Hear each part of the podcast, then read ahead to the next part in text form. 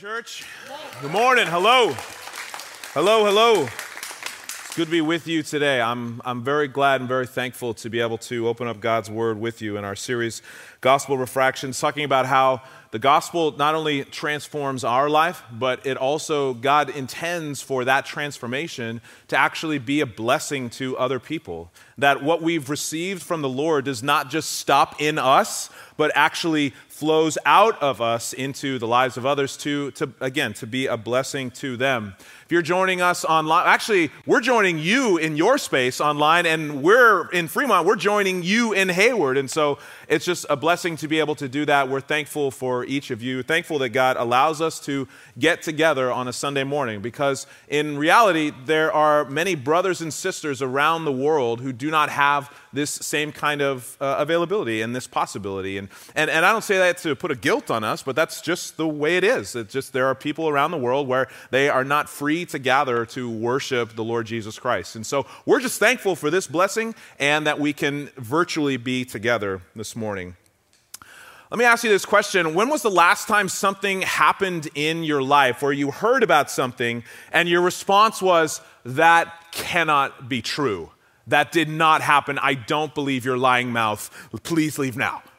a little harsh, I know, but, uh, but, but that happens sometimes. And I feel like over the last five years, there have been so many things that have happened in our world and in our, in, in our culture that have given us opportunity to respond that way to say that can't be possible. That is not happening right now. That, that is not true. And I don't even mean all of the, the, the, bad things, right? I don't even mean the things that where we saw it and that made us, that made us sad or we felt like that was a, a, detrimental thing. I mean even, even good things that have happened where um, we just stand back and go, that cannot be real.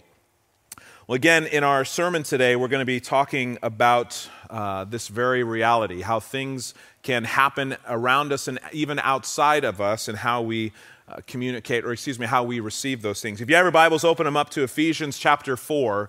Ephesians chapter 4. Ephesians is, in the New Testament. It's probably about, I don't know, nine tenths, that's a fraction for you, about nine tenths of the way through. And uh, we're going to be looking at Ephesians chapter 4, beginning in verse 15. Uh, Ephesians is kind of a tricky letter because, not tricky, but we're not exactly sure what the reason for Paul's writing was.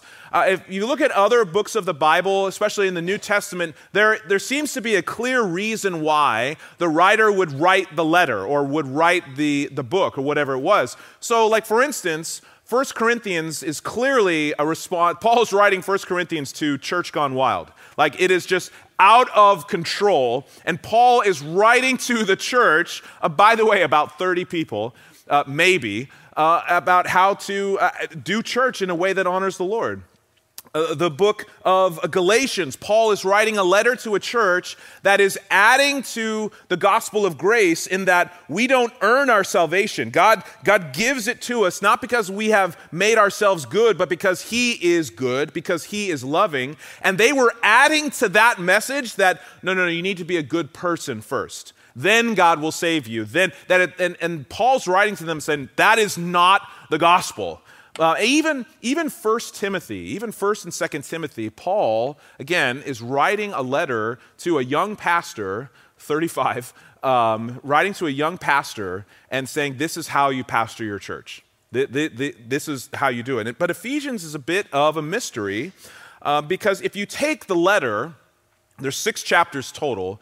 The first three chapters are all this is what God has done for our salvation. This is, this is the extent, this is the, the depths and the reaches of God's love and grace for us, not because we deserved it, but because, again, God is good and loving, even beyond our ability to sin. And so that's the first three chapters. And then the second three chapters, chapters four through six, are our response to God's salvation, to His grace.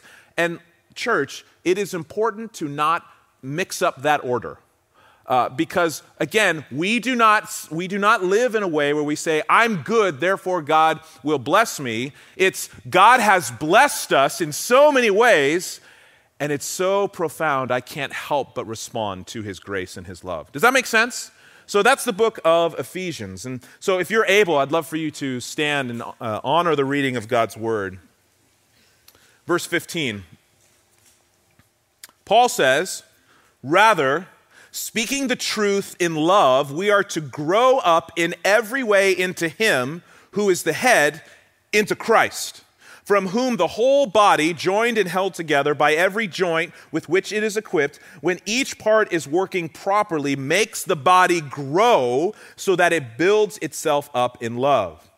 Now, this I say and testify in the Lord that you must no longer walk as the Gentiles do in the futility of their minds. They are darkened in their understanding, alienated from the life of God because of the ignorance that is in them due to the hardness of heart. They have become callous and have given themselves up to sensuality, greedy to practice every kind of impurity.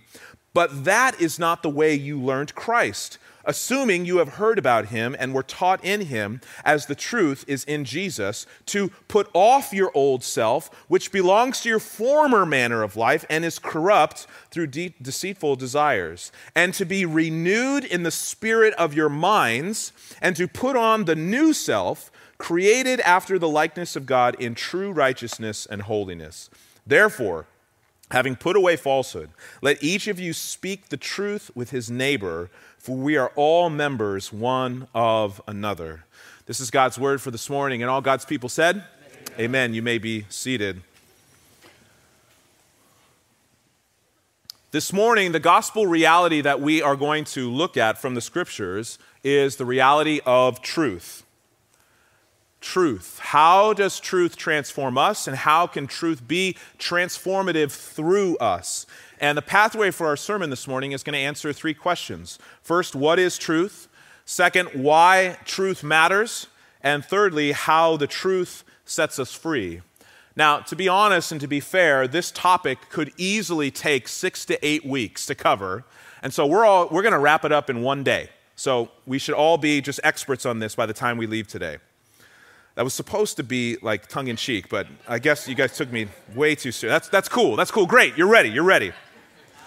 Haha. uh, what is truth? What is truth? Listen, this question has been asked and answered since long before any of us were born and is going to be asked and answered long after we're gone. This is the question uh, that the ancients, that the, the philosophers, the relig- religious teachers, the great thinkers, uh, everybody has been asking what is truth? And by definition, truth is the property of being in accord with reality. I'll say that again because I, I've read this like a thousand times and it still doesn't quite make sense. The property of being in accord with reality. In everyday language, truth is ascribed to represent reality, real things. And so when we talk about truth, we're saying that truth is grounded in reality.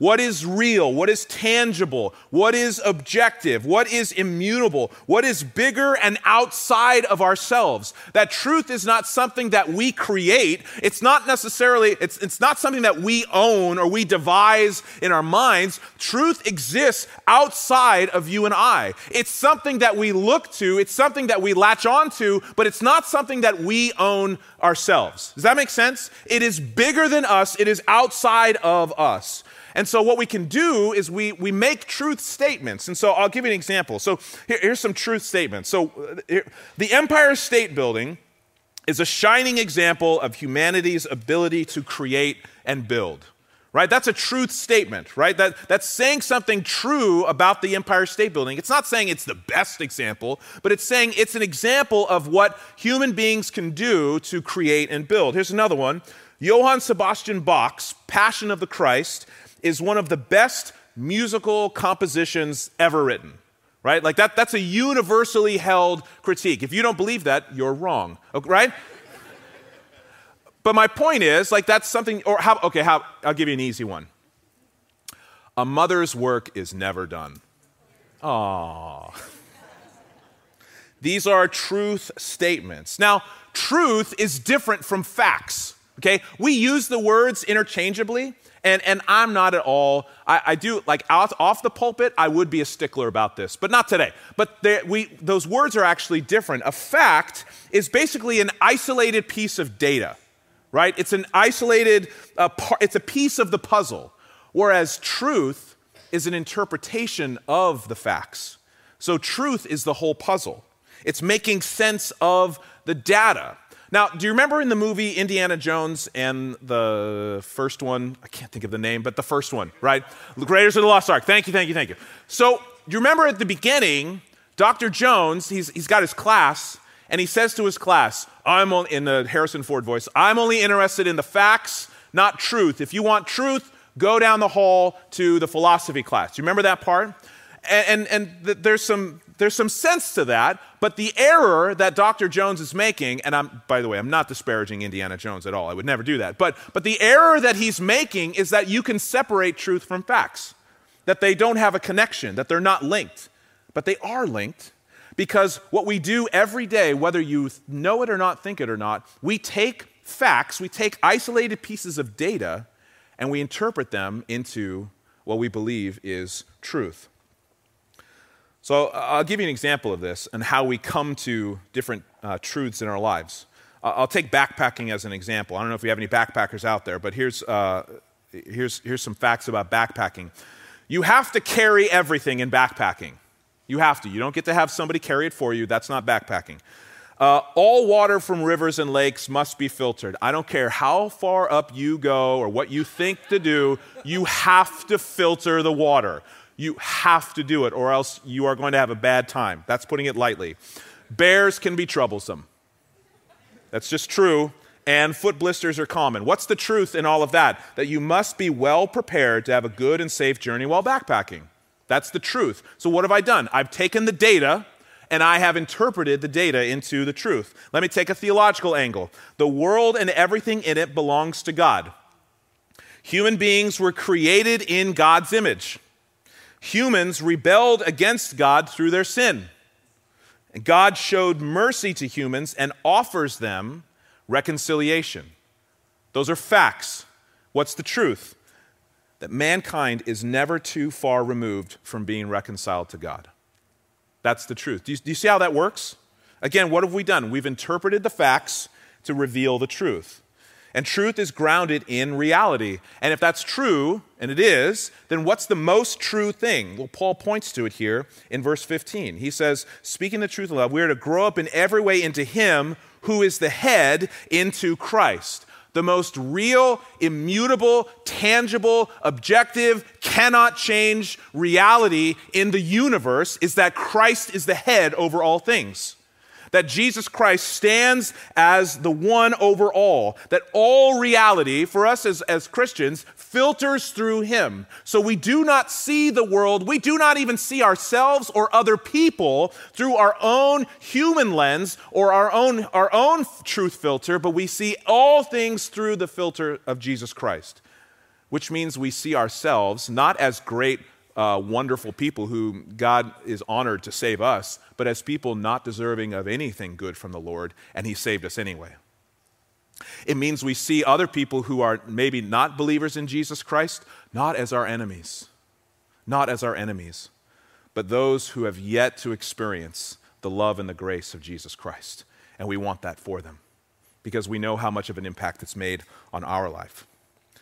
So truth is grounded in reality, but it's also transactional. Look at verse 15 and 25. It says, Paul says, rather speaking the truth in love. Uh, put away falsehood. Each of you speak the truth with his neighbor. Now, that phrase there, speak the truth, uh, the literal Greek translation of that phrase is to truth it which sounds funny. It sounds like 90s teen speak, right? Like, yo, bro, I'm just truthing it over here, right?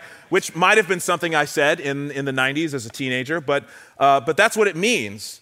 Now, what was Paul, what was it that Paul wanted the Ephesians to speak to each other? Well, he's just spent three chapters, chapters one, two, and three, talking about what God has done in His grace and His love and His mercy to make us alive in Jesus Christ. How God has done all of the work for that. And so in Ephesians 1, he says, God has adopted us as His children. In Ephesians 2, that God has made us alive in Christ. Again in Ephesians 2, that God has united together those who call on the name of Jesus. And in chapter 3, that God has given the church the role of revealing the wisdom of the world. Paul encourages the Ephesians to constantly speak the truth to one another, that it would be on their lips at all times in order to build each other up. Not to one up, not to win a conversation or a debate, not to prove anything, but to build each other up. That the truth, listen, is not a weapon.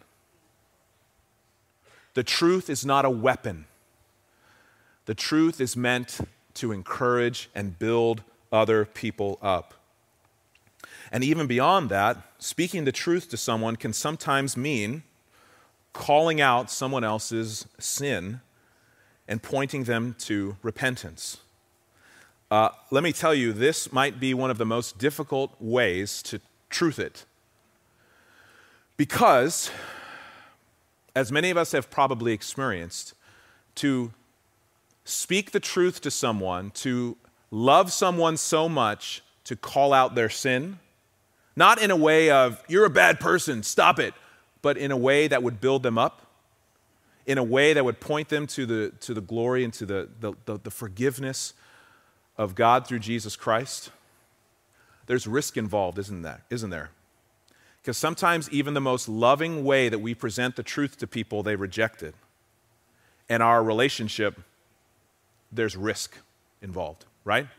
How many of us here have ever spoken the truth to someone in love? I don't mean bringing down the hammer. I mean, you spoke the truth in love and the relationship was fractured. And your desire was to build up. But see, one of the things that, one of the ways that we, that we can demonstrate love for one another is to speak the truth to each other, even when the other person doesn't want to hear it. One of the ways you know who your friends are is they speak the truth to you when you don't want to hear it. So I would just say this, friends. Next time a brother or a sister says something to you, shares something with you that is um, hurts a little bit, that you would just consider maybe they're maybe they're right. Maybe they're speaking the truth to me so that um, I would grow, so that I would be encouraged and built up. It's one of the most precious things that you can do in a relationship is to speak the truth in love. And, and so what happens is um, we, we go on a journey. See, truth is a journey. We go on this journey of accepting and receiving the truth, right? There's very few people who, who when they hear the truth of God and, it's, and, it, like, and, it, and it hits them, that they just go, oh, that's all, I believe all of that now. And, and I believe everything, and I'm done, right? But, but truth is a journey where, where you might read something, you might hear something, somebody might say something to you, and it is a, it's a journey for uh, receiving and believing and, and, and accepting it into your life, right? One of the most beautiful things um, uh, about, uh, and I've told this story before, but I remember at my old church, there was a woman there who was in her, uh, in her 90s, and I was talking to her one day before the service, and I said, So, what's going on? And, and she was telling me about how God was continuing to reveal new things to her and, and things that she needed to, that needed to be different in her life, like repenting of certain sins. And I'm like, You're 93. You've almost graduated. What are you talking about, right? And, and I say that flippantly, but I mean, but the point is like we, that comes from this idea that we get to a certain point and you're done. We get to a certain point. But what does Paul say here? In verse 15, he says, We are to grow up in every way into him. He says, You must no longer walk. You must no longer walk in the old way. Verse 22 put off your old self, be renewed in the spirit of your mind. You see what Paul's saying here? The implication is that, that this, this journey that we're on is always moving forward. That, that, that spiritual maturity doesn't reach a point like you don't get to you don't get to like, like, like 75 and you're an elder at the church and you're like all right i'm good i'm done. That doesn't happen. Why? Because every single one of us without exception every single one of us are in need of the deep grace of God that reveals the sin inside of our hearts, me especially. We are all, because of sin, and not just our sin, but the sin of the world, we are all affected by it. And sometimes, and some of you know this, you go along in your life and you're growing in spiritual maturity, and the Lord reveals, the Lord reveals how sin is affecting you that you didn't even know. So it's a journey. It's a journey that we are on. And again, rarely do any of us receive it right away, but the good thing is to be on the journey. And I'll just say this that in the journey, you're going to have doubts, you're going to struggle, you're going to have questions. And I say that God is a big God. And some of us grew up in a tradition where if you had doubts, if you had struggles, if you had questions about what you believed and whatnot, that that was a bad thing, God's big enough to take your doubts. And you know what God wants you to do with your doubts? Not be ashamed of them. He actually wants you to get answers. When you're wrestling with something, is this true? Why would God say this? Why would God do this? God knows what He's talking about. God is so gracious to us. He says, Yeah, it's okay to doubt. Doubt and get answers. Go find truth. Go find truth. So, truth is based in reality, it's transactional, and it's a journey. But why does truth even matter? Truth matters because we are surrounded every day by lies and fantasy. By lies and fantasy. I'll give you an example of what I'm talking about. Uh, in the summer of 2021, COVID, you know, was like at whatever stage it was at, and we uh, so we decided to take our kids to Disneyland. And Disneyland was just opening up again uh, for kind of the first time. And so we, uh, we took our kids. It was the first, I, I hadn't been there since 92, which I'm told is a long time. So if I keep this pattern, the next time I go will be when I'm 72. And personally, I'm okay with that. And because I need to start saving for it now in order to go again at 72. So, anyway, so you know, when you go to Disneyland, what do you do? You go see the Disney princesses. I got two daughters, right? And they want to go see the Disney princesses. That's what you do. And I remember 1992, the Disney princesses, you just run up and bear hug them and you're like, hey, you know, and you take all the pictures and stuff. That's not how they do it anymore.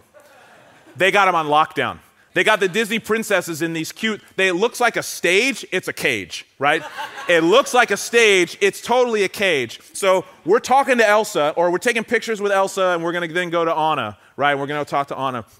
And uh, so we're, and we're waiting, and so the kids are like just waiting to see Anna, right? And, and Michelle and I are staying back here, and Elsa's right there. And Michelle, who's like shepherding, and that's just her heart, she just kind of leans over and she's like, hey, you know, how's it been? You guys been okay, like with the park opening up again? And I'm sure you've had more, like more hours, you know, that you've had to work, and people are kind of like, do they have a mask? Do they don't? Like, what's going on? You know, and and are you okay? Like she's that's what she's doing. Elsa doesn't even give her the look of, what are you doing? I'm in character right now. I can't, doesn't even do that. Her response, oh, well, it's been, you know, since it's Arendelle's opening up again, and we're so thankful. And, you know, we're just so glad all the kids get to come and see us because my sister and I, we love having. That's Anna and Elsa are sisters, by the way, if you don't know that. And we just love being, having all the kids come to Arendelle again. And I'm like, holy cow, this is the real Elsa. This is the real Elsa. She's here. This is not an actress. It's the real, they got the real one for us for the reopening. Now, now, I say that just to prove or just to show you. And immediately Michelle was like, oh, yeah, yeah, yeah, yeah. And sh- now she's playing along. Here's what we do we build fantasies. We don't like reality, so we build fantasies of what we wish reality was. We build up these fantasies in our life because we want things. Uh, here's what we do. So we'll create a social media profile that tells a very different story from who we really are. Um, we will buy expensive cars and wear nice clothes because we want people to know that we're successful and whatnot, but it's all a facade. We'll talk about social justice, we'll talk about changing the world, but secretly we exploit the benefits of our position and our privilege. We'll make sure Hopefully, this one doesn't hurt too much. We'll, we'll buy all the Resonate swag. We'll go to all the things. We'll say, I'm all in, I'm all in, I'm all in. But we haven't given a dime of our treasure, our talent, or our time. We're just consumers. See, we're creating a fantasy.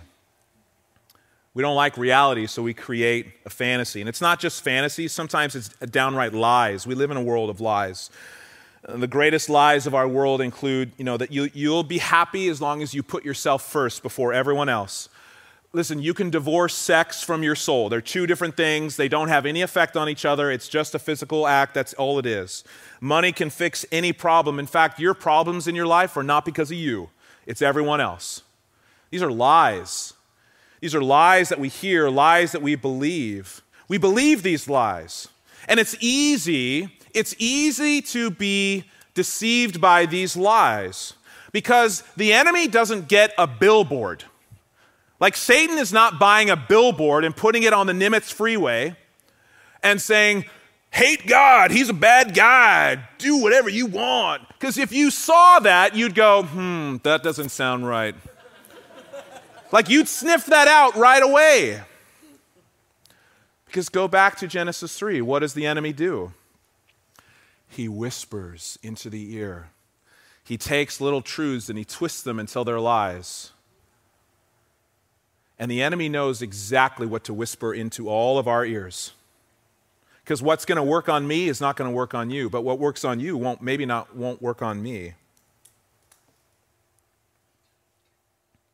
Look at verse 18. It says, They are darkened, these are unbelievers, they are darkened in their understanding, alienated from the life of God because of the ignorance that is in them due to the hardness of their heart. Do you know where ignorance and hardness of heart comes from? It comes from the enemy telling us, You don't need God, you're fine on your own.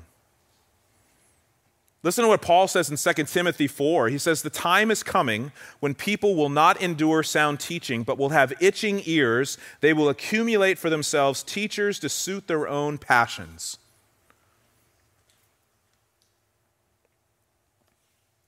Here's the mistake, too.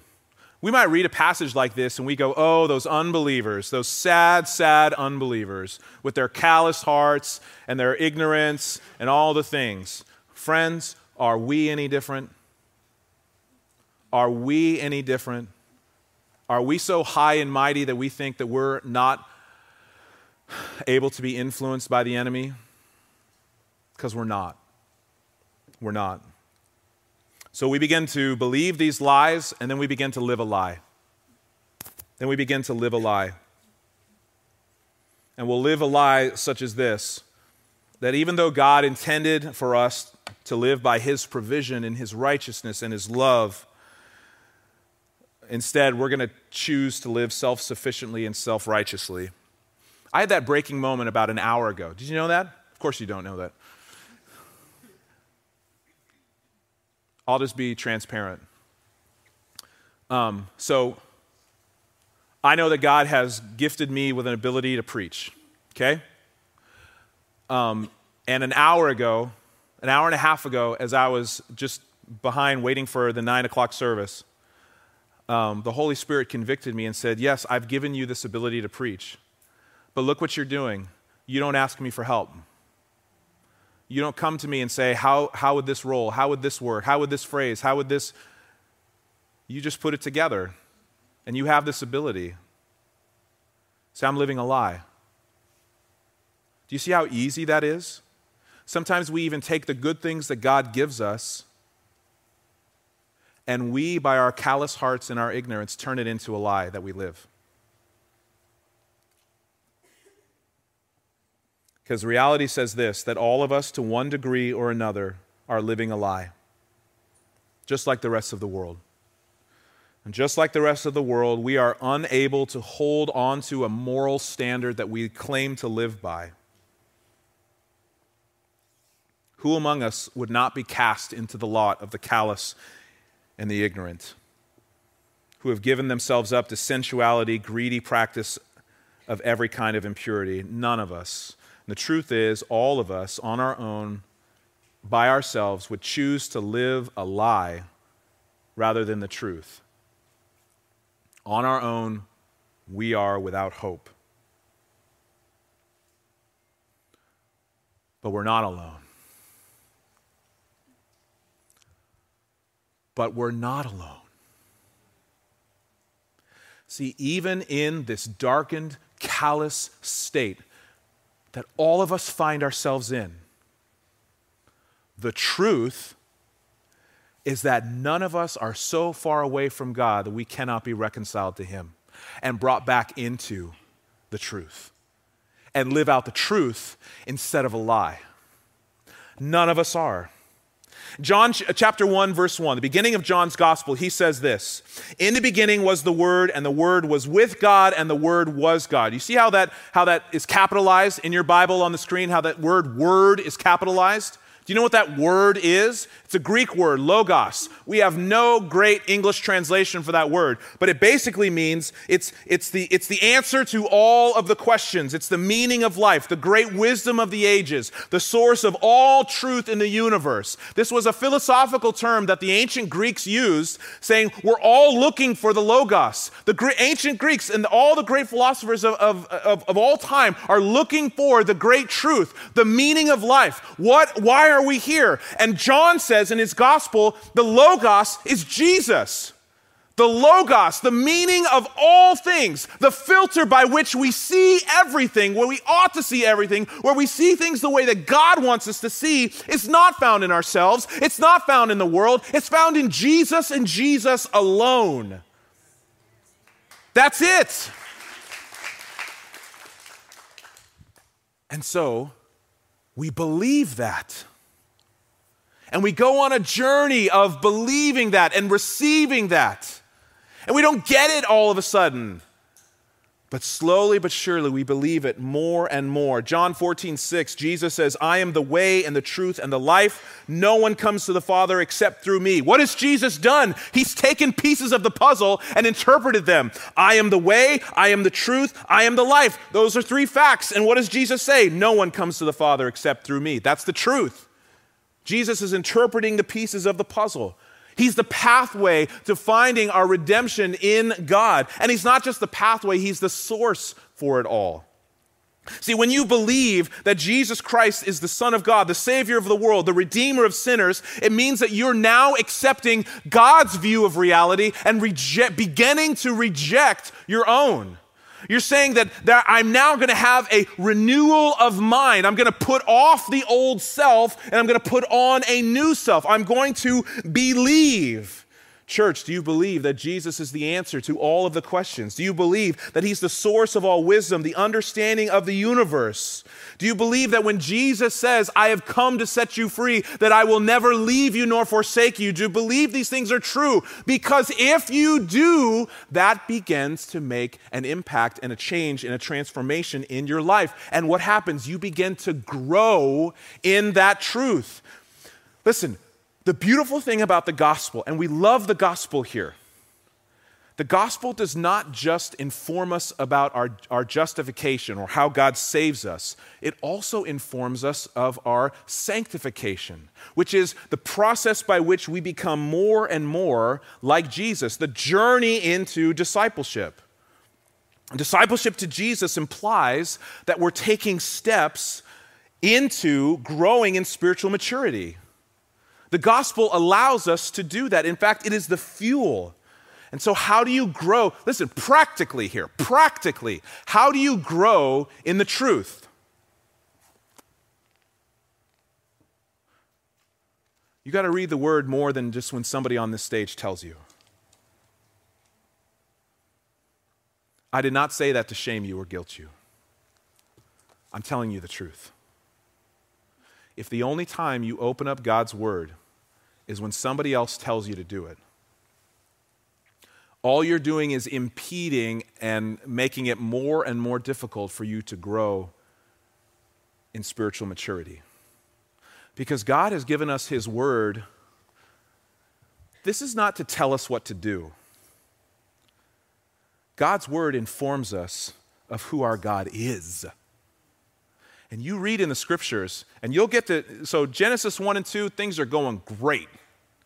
You start reading after that, the fall of man, sin comes into the world, very quickly you're like, man, I don't know why God even kept going. Like, we are a mess. Like, there was the flood, but he probably should have just like ended everything after that, right? But why does he not? Because the more you read this, the more you realize, though I don't, though I'm, I'm more sinful than I would ever admit, I'm actually more loved than I can possibly imagine. And so you grow in that truth. And there's other ways to do that, but, but the more you grow in that truth, then you begin to actually live out that truth. So the truth sets, the truth begins to take root in your soul. So that when you encounter difficulty, trial, hardship, pain, you fall back on you fall back on the truth. You fall back on, okay, what is, what is real through the filter of my Savior Jesus, not through the filter of me. And as you walk in that truth and it begins to transform you more and more, guess what you get to be? You are, as you are being transformed by the truth, you get to be an agent of transformation in someone else's life. Do you know how, how beautiful it is? Listen, there are no all stars when it comes to sharing the gospel and sharing God's word. Sometimes we think that, but there are no all stars. There's one all star, he died on the cross. All of us, God wants to use to share the truth with the world. Your job where you work, I'll never have influence in those people's lives. Your neighbors, I'll never meet them. Your family, sure, I'll come over for a barbecue, but you have better context and influence in them than I do. And God wants to take, we say this all the time in discipleship and in missional communities and all of our trainings. God wants to take what He's doing in your life to help bring it into someone else's. So that we can, so people can take next steps, so that people can be transformed. And as the truth of Jesus Christ penetrates and transforms us, we have the opportunity to live it out in a way so that the rest of the world can see it as good, as tangible. Next steps are a big part of growing in the truth. Next steps are a huge part of it. In fact, it's, it's one of the main things. And as Scott here and Marco and Hayward uh, told you, there's, it's Baptism Sunday. And some of you uh, woke up this morning thinking you were coming to a baptismal service to see other people get baptized. And you didn't know that you might be getting baptized today. And what I mean by that is the Holy Spirit has been speaking to you all service long, revealing the goodness and the grace and the love that God has for you. And there's opportunity for you actually to be baptized today as well. At the, at the end, uh, in Hayward and here, Marco uh, in Hayward and, and myself down here, we're, we're just going to be ready to receive you. And if today you wanna, you're ready to take a next step of obedience in being baptized, we want to give you that opportunity. We've got clothes, we've got towels, we've got everything you need. But see, as the truth begins to take root in your heart, we respond. We respond in faith, we respond in obedience. And baptism is a response saying, I want the world to know that, I, that Jesus stood with me, so I stand with him. I want the world to know that because he died for me, he brought me from death to life and washed me of all of my sins and is with me until the very end of the age. That might be you today. If that is, that is, I can't wait to meet you. I can't wait to talk to you. Let's pray. Heavenly Father, we are here not because we deserve to be here. We're here not because uh, you, not because we've earned our right to be here. It wasn't an accident that we're here. God, we're here because you love us. You want us to grow in the truth. Regardless of where any of us are at in our spiritual journey, we all have area to grow in our life. All of us are desperately in need of your love and your forgiveness. And I'm thankful for my friends who are going to be baptized today. And I pray, Holy Spirit, that if there are people here, if there are people in Hayward who are ready to be baptized and are ready to take that step, would you, would you bring them to the front? And may we celebrate not what they're doing, but what you have done in them. Because anything good that happens in this life is because of your hand, not ours. And so we pray all of this in Jesus' name. Amen. Amen. God bless you.